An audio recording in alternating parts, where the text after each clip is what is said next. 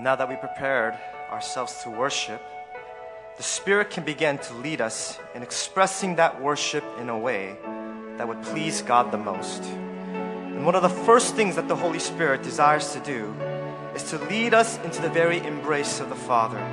For as the Word says, we have been given the spirit of sonship, and we can cry out to Him, Abba, Father. In our day, that will be like saying, Papa God. That's not irreverence, however, that's intimacy with the Father. And He desires for us as little children to crawl into His lap and say, Abba, Father.